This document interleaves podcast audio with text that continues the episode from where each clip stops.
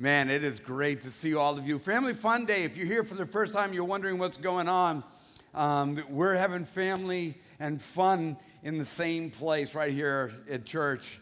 We're going to be ripping out all the chairs in about 25 minutes. We'll rip them all out and we'll put uh, bouncy castles here, a competition bounce course. Then there's food trucks that will be outside and it, it, will really be good. But let me, one other thing that we've added to this whole scenario is that we have added um, a service booth. And what we're doing, last week we started taking up uh, raising money for the flood relief movement that's taking place here in the Carolinas.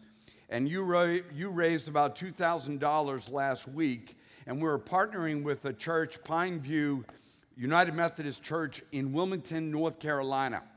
And what we're doing is we're creating dignity bags. So we have set up in our room back there in the prayer room, we have set up a little conveyor booth, a uh, conveyor belt type of situation. And what we're inviting you families to do is to go there with your kids, take a plastic bag, and you'll be able to put all the different elements. And I kind of came up with the idea of calling them dignity bags because if you've ever lost everything before, you know that one thing that you need in the middle of it while you just don't feel like you have your stuff and you don't have your house is that sense of displaced dignity because you don't know how you're going to wash or you're going to bathe. Well, we're going to answer that problem. But what I want you to do is not only have your kids see you enjoy the bouncy castles and the different competitions and the food and all, but it'll be a great time to see mom and dad go through together with them and begin to put and assemble those bags so that they associate fun with service. Also, for the littler ones, here's a uh, four by six card, crayons, paints, and everything needed for them to make a little card so that it can go inside of that bag so they can communicate to the people that get those bags that God loves them and God knows right where they are. So we're glad that you're here today. It's going to be a lot of fun and it's going to be good for the whole family. You know, we've been talking about getting closer to God. And in the Bible Belt, we kind of have to unlearn that a little bit because when we think about getting closer to God, we think about just memorizing scripture and becoming a scholar in the scriptures or mod- uh, uh, modifying our behavior so that we're mo- morally right. And those are, those are some things that are part of it. But we've been talking about leaning into God, kind of developing a relationship that, that leans into Him personally.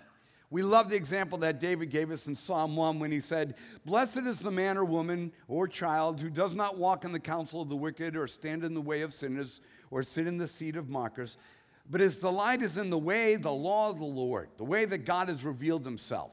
And on his law he meditates day and night, that he will be like a tree firmly planted by streams of living water. And he will yield his fruit in season, whose leaf does not wither, and whatever they do will prosper. So instead of us being a church where we pursue prosperity, we're a church that realizes that getting closer to God is what brings prosperity into a person's life. We're not after the stuff, we're not even after happiness. We're after the closeness of God, growing closer and closer to Him. And as a result of it, we begin to experience the prosperity of life that God intended for us, as we grow in our knowledge of God, as we grow in our relationship with Him. There's a beautiful story that shows how much God wants to grow close to us. I mean, it really, the, the, the story is absolutely beautiful. Um, and there are these two guys that Jesus runs into that really want to be close to him, kind of our example, showing us how we should be. And, and God makes a way for these two men to overcome the hindrances in their lives to encounter Him. Because if you're like me, it's not easy all the time getting to know God. There are just sometimes things get in the way. There are sometimes when I really even don't want to do it, or I just get caught up and busy in, in the things of life. So Jesus is entering a town called Jericho. And while he's entering this city, he encounters two men that are hindered from getting closer to him. They feel like us. There are times when they feel like, I, I just don't feel God, or I, I just don't know if God's close to me, or I just don't sense his presence in my life, or does God love me? Or I just, I just got to know and I've got to get closer. The interesting thing that we're going to see in this story is that both of these men are hindered from seeing Jesus. They, there's something in their lives that's keeping them from seeing Jesus. So let me read to you about the first man. Luke 18 35 tells us the story. As Jesus was approaching Jericho, a blind man was sitting by the road begging. Now, hearing a crowd going by, he began to inquire what was this. That's kind of the first step that the human heart does. It begins to inquire what is this God thing? What is God doing? What is all this noise about God and, and what's going on with God? And God's made our hearts that way so that, that whether you're a young child or you're an older person or someplace in the middle, that your heart at times will begin to ask the question, what's going on? What's, what's my purpose? What is life about? What is God doing in the world around me? And so this man was there and he began to inquire, What's the commotion? What's going on? And they told him that Jesus of Nazareth was passing by.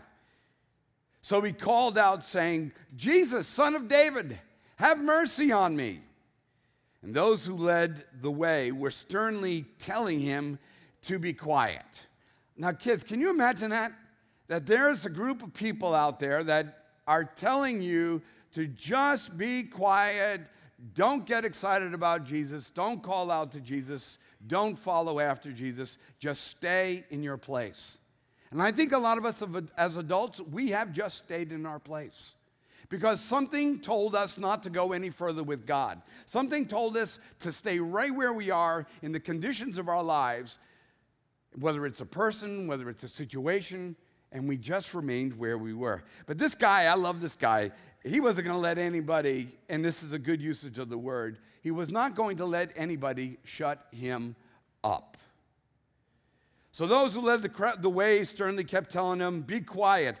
But he kept crying all the more, Son of David, have mercy on me. He just kept getting louder because his heart was telling him, Listen, God is a good thing, and I want more God in my life. So Jesus stopped and he commanded that he be brought to him. And when he came near, he questioned him. Jesus asked, What do you want me to do for you?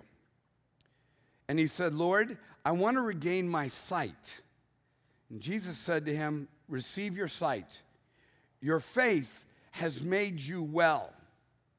And immediately he regained his sight and began following him. Really cool point there. He began following him and glorifying God. And when all the people saw it, they gave praise to God. It's like, wow. See, I also want to make sure you realize that his faith wasn't so much in that he was going to be healed. His faith was very much connected with the idea that if I get closer to God, God will impact my life. That's where his faith was. He didn't know anything else. All he knew was the son of David was walking by and he called out to mercy for mercy. And Jesus said, Your pursuit of me, your expression of faith is where the healing is going to flow into your lives. A lot of us as adults, we want healings or we want changes in our lives without pursuit. We want God just to fix the different things in our lives, but we really don't want to have any kind of crying out in our lives. We want to stay in our place, but we want God still as we stay in our place. But there's a point when we got to push out beyond our lives and cry out for the mercy of God. And we find and discover that God is right there. And all the other people that were holding him back, they were just blown away. They were amazed. This man was hindered by his physical condition, but he called out. And God's grace made a way for him to encounter Jesus, called a healing. This man was being hindered by those who were around him, but he desired Christ so much and in a way that it changed his sight and it changed his heart. And he pressed into God regardless of the hindrance and, the, and encountered the closeness of the grace and the power of God. He just decided, I'm not letting this get in the way. I'm just not, I'm not going to use that as an excuse anymore. I'm just going to go after God. Then there's a second man. Now, what I thought was funny about the story, and I think it's a little funny, is that both of these stories are told right after each other while Jesus is entering the same town of Jericho. So Jesus is basically driving to work, and these are the things that happen while he drives to work. Now, what happens while you drive to work? I mean, we get angry, we get upset. Charleston's too big. All those people from Ohio need to go back. You know, shut down 77. We don't have enough room for anybody else here in Charleston. But you know, what do you do when you're on your way to work? What do you do when you're driving the kids to school? I just think it's incredible that when Jesus is traveling and he's, he's commuting, he's changing people's lives. So maybe as you're driving through traffic on Monday, maybe think a little bit differently about the traffic. Maybe begin to pray for the people in the cars around you or the children in the car with you, that they may encounter God and that the hindrances may be removed from their lives. But I think it's really funny that we're told twice that Jesus is entering into Jericho. And we'll, we'll find out there's a really beautiful truth in that.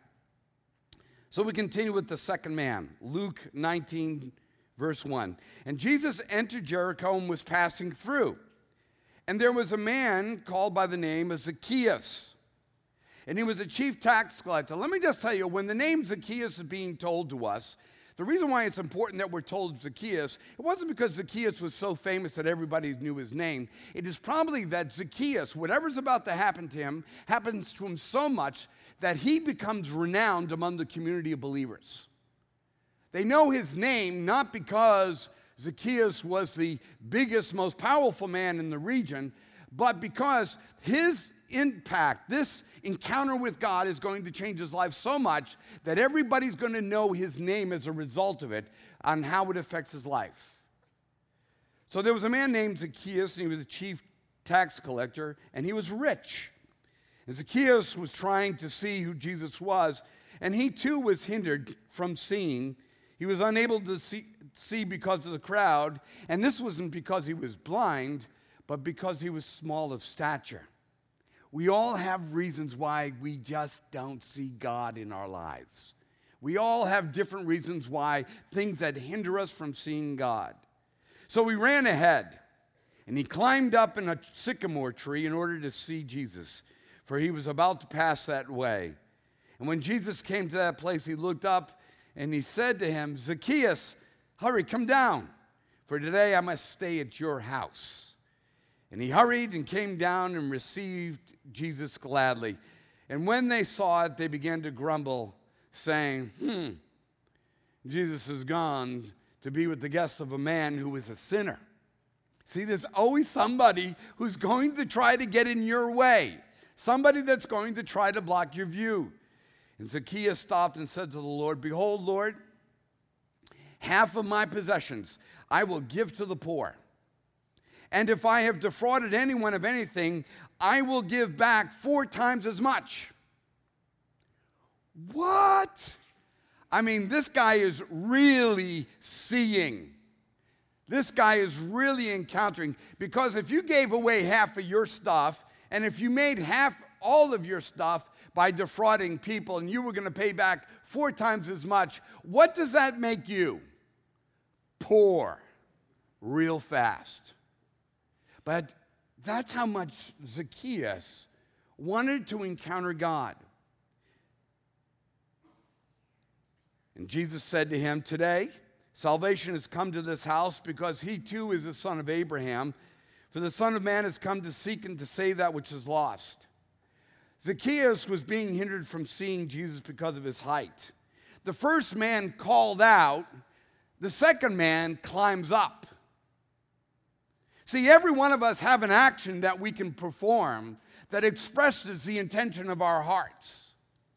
Too many times we just talk about, man, I want to be closer to God. I want to be closer to God. I wish God would move in my life. I wish God would do something. I wish God would change my life. I wish, wish, wish God would work my family. But, you know, there's got to be a place where we express what we want to see happening in our lives. And so the first man calls out because that's all he had was to call out. And then so Zacchaeus, the second man, he climbs up because that's all he's got is a tree. And Zacchaeus wanted Jesus so much that he literally goes out on a limb. In the first story, the grace of God provided a healing for the man to see. Let me ask the kids this What did the grace of God provide this time for Zacchaeus to be able to see him? Kids, any ideas? What did the grace of God provide? I know they all know and they just don't want to say. Especially that little one there with her hands folded, just looking at me. You cannot make me talk to you, mister. You're still a stranger. My mom said, don't talk to strangers. That's very good. Like what God provided was a tree. God provided a tree as an expression of his grace. For the first man, what did the man need? He needed healing. So God said, okay, if you can't see because of this, then I will heal you so that you can see because you have cried out and you want to see. Well, Zacchaeus had two really good eyes.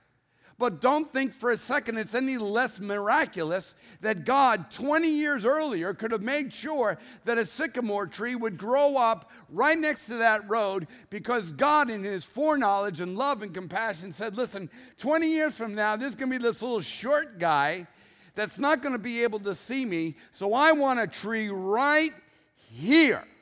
You say, That's crazy. Well, the Bible tells us that God knows the numbers of our the hair on our heads. What is the earth? The earth is just a bald guy needing hair. And what are trees? They're hair. So God, if God can number the hairs of your head, he can definitely keep track of how many trees are on the planet. And he decided by his grace that one day a man's going to need help from me to find me, and I am going to provide a tree for him to be able to do that. See, Zacchaeus' pursuit of God was not stopped by the crowd. But I also tell you what, it wasn't stopped by. It wasn't stopped by his wealth. It wasn't like, God, I want you so much until you get to my wallet. And then, you know, Uh, we don't go there, God. That's between me, me and me. And you don't mess with my wallet. But Zacchaeus, when he climbed out the tree, you know what Jesus saw when he looked up? He didn't see a short man, he saw a heart wide open saying, God, I want you. I want all of you. And I'm ready to let you to move into my life, whatever spaces of my life you want to move into. So he wasn't stopped by people, he wasn't stopped by his wallet. Zacchaeus opened his life to God. Remember that making contact with God and being close to God are not the same thing. You can make contact with God today here at church. You know, whenever two or more are gathered in his name, there he is in the midst of us. Making contact with God is, is a great thing. But don't confuse contact with God with closeness with God. And what changes the encounter, because there was a lot of people making contact with Jesus, what changes the encounter is the openness of your heart. How much do you want him to move into your life? Zacchaeus welcomed Jesus with joy. And I think when the heart is humbled, it softens.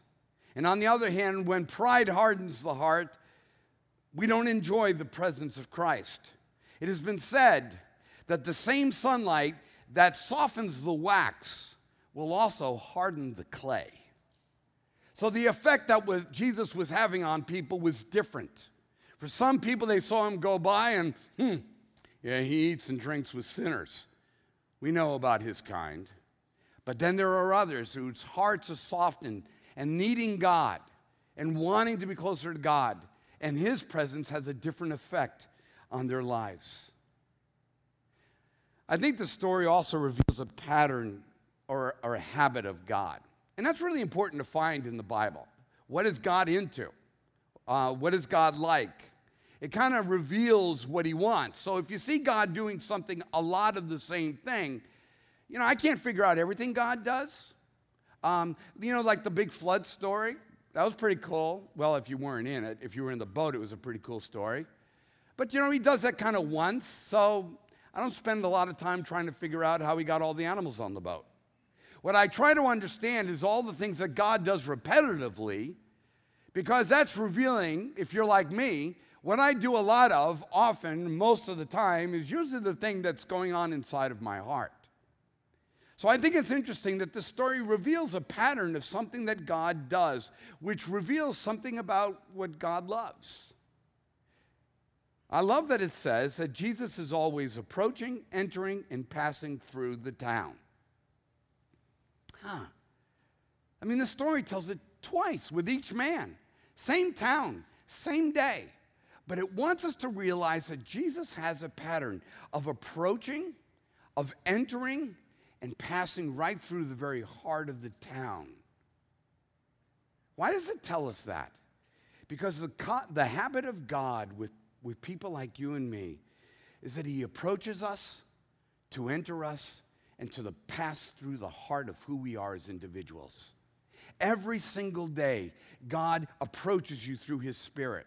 Every single day, God wants to enter into your life. Every single day, God wants to pass through the center of who you are as an individual. He wants to be a part of your life. So, over and over in the Gospels, we're told that Jesus is moving, moving, moving. Why? Is it for geography? No, to show us that the intention and the pattern and the habits of God is to approach, to enter, and to pass through the very heart of your life.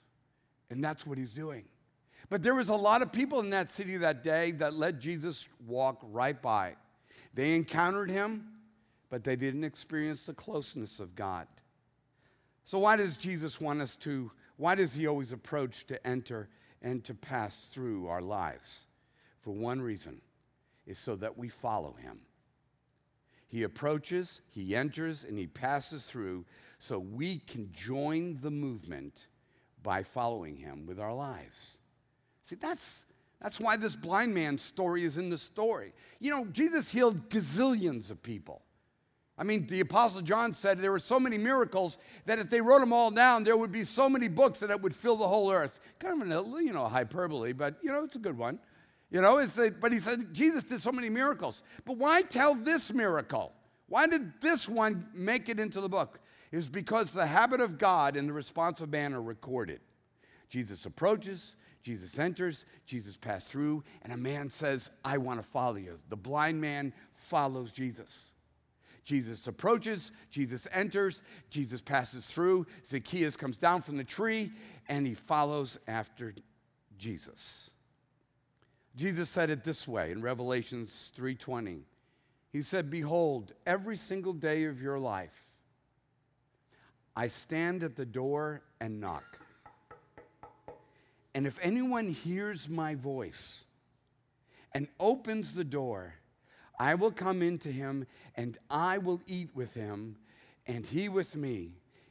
He invites us to draw closer and closer to him. That's the habit of God. And that habit of God shows the desire of God. He wants closeness with you. So it doesn't matter what you did yesterday, it doesn't matter what you did 10 years ago. Today, Jesus is here approaching you. For some of you today, Jesus has already approached and is entering into your life. For some of you, Jesus has already approached, he's already entered, and you know that he is passing through your life. And you're wondering, what does he want me to do? He wants you, he wants you to follow him. He wants you to respond to him. But sometimes things block our view. There's a couple things that block my view that I just kind of thought about what gets in my way. It's not because I'm blind and it's not because I'm short, but these things are just as powerful as blindness. My schedule, my shame, my stubbornness, and my sin. I think we probably all got them. Sometimes I just get too busy to climb that tree. God, that's a really nice tree. I really like that church man, the music is really good and they really teach the Word of God there, and they got a good children's program, and, and it's really good. But God, I really don't got time for church. We got soccer. Soccer. I really can't say anything more than that. It's soccer. I can see football. I don't know. I can see football maybe getting in the way, but soccer, you know, it's like, wow, okay. You know, we got schedules. We're so busy about things in our lives. I just don't have time to spend time with God. How about shame? Some of us, we let shame stand in front of us like the crowd in front of us. Things that we did wrong, things that we went through, crimes that we may have committed in our lives, failures we may have done. And they stand forever as the crowd telling us, don't yell out, don't cry out for mercy. Don't call out for God. Don't go up the tree. You can't see Jesus because you're different than everybody else.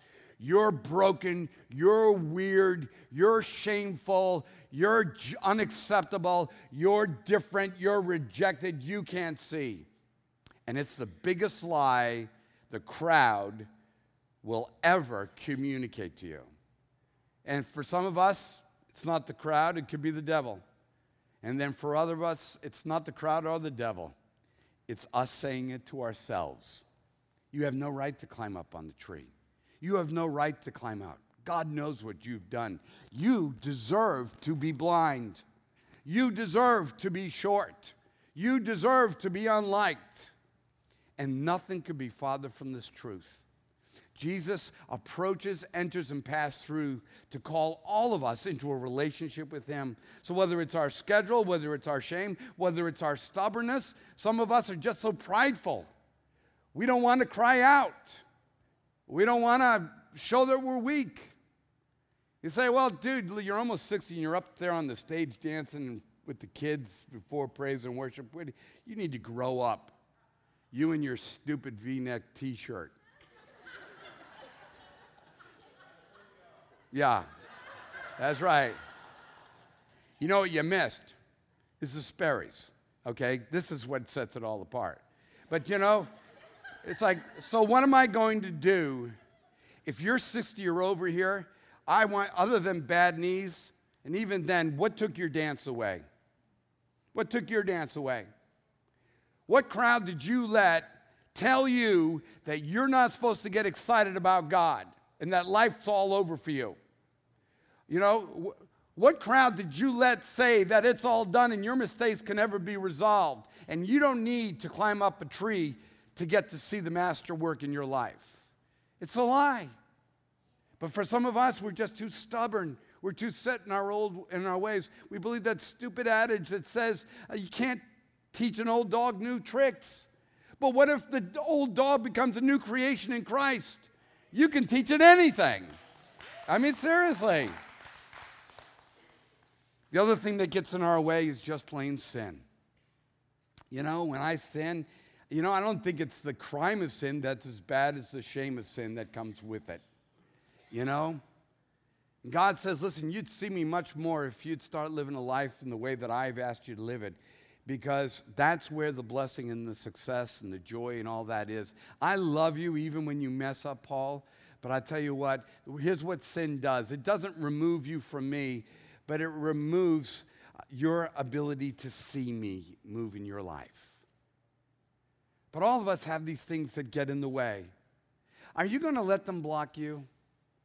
Are these things greater than the grace of God to block you? Like both of these men, we all, every one of us can discover that God has already provided a way for us to see Him.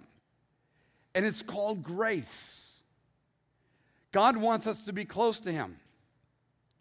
And the cross of Christ is the tree that God made for you to see Him. God makes trees for people to be able to see Him. But here's what grace is He went out on the limb so that you could see Him.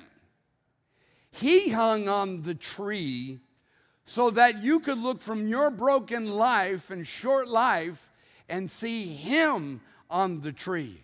He switches places with Zacchaeus and he says, I will go on the tree so that you can see me, each and every one of us. So, as we move into this moment, we call it expressions. And here's why we call it expressions is because we know that God is here, He's approaching, He's entering, and He's passing through this moment. We know that He's standing at the door of your heart and He's knocking. But the human heart has to respond. There's no tree for you to climb up here today, but there is a way that we respond to God called expressions. And maybe in this moment it will be a time of prayer between you and God and you do your crying out to God by maybe going over and getting one of our notes and writing down your prayer of, Son of David, have mercy on me, and pinning it to the tree that is greater than the tree of Zacchaeus. Maybe in this moment, You just don't have the ability to cry out. There's too many things standing in your ways. And our pastors are over on the side, and, and maybe you just need to grab one of them and you need to have them help you, lead you into that prayer of crying out for God. Maybe you're here and you want to look up at the tree of Christ and see the one who hung on the limb so that all of us could see him. And as we serve the body and blood of Christ through communion to you, this is a time that we look, that when we hold that bread and we dip it into that cup, we remember. We remember him who knew no sin became sin for us. Him who was accursed upon a tree, the God of heaven who goes out on the limb and hangs from it, so that you and I could all, from our shortness and blindness, could look up and see the grace of God. So let me invite you. He is approaching, He is entering, He is passing through. Open your heart to receive Christ today. And let me encourage you, parents, as your kids are with you in this moment. This is a moment where they see what you do. You may be helping them define their future response to God. So even if they don't know what communion is, take them up with you. Let them see you take it so that one day when they're old enough that they too will be able to look to that same limb, that same tree for the mercy that fills our hearts. Father, we just thank you for this moment and we thank you because today you're entering a different city and it's not Jericho. Today you are entering our lives. You have approached, you have entered, and you are passing through Crosstown Church. And even deeper yet, God, you have approached and entered and are passing through the hearts of men and women and children in this auditorium. And to each and every one of us, you are knocking at the door and you're saying, Open up. For I will come in and I will dine with you. I will do life with you. I will enjoy life with you. I will, I will help you in your struggles. I will give you grace to climb, in healing to see. So, Father, we enter into this moment as you have entered into this moment through your grace.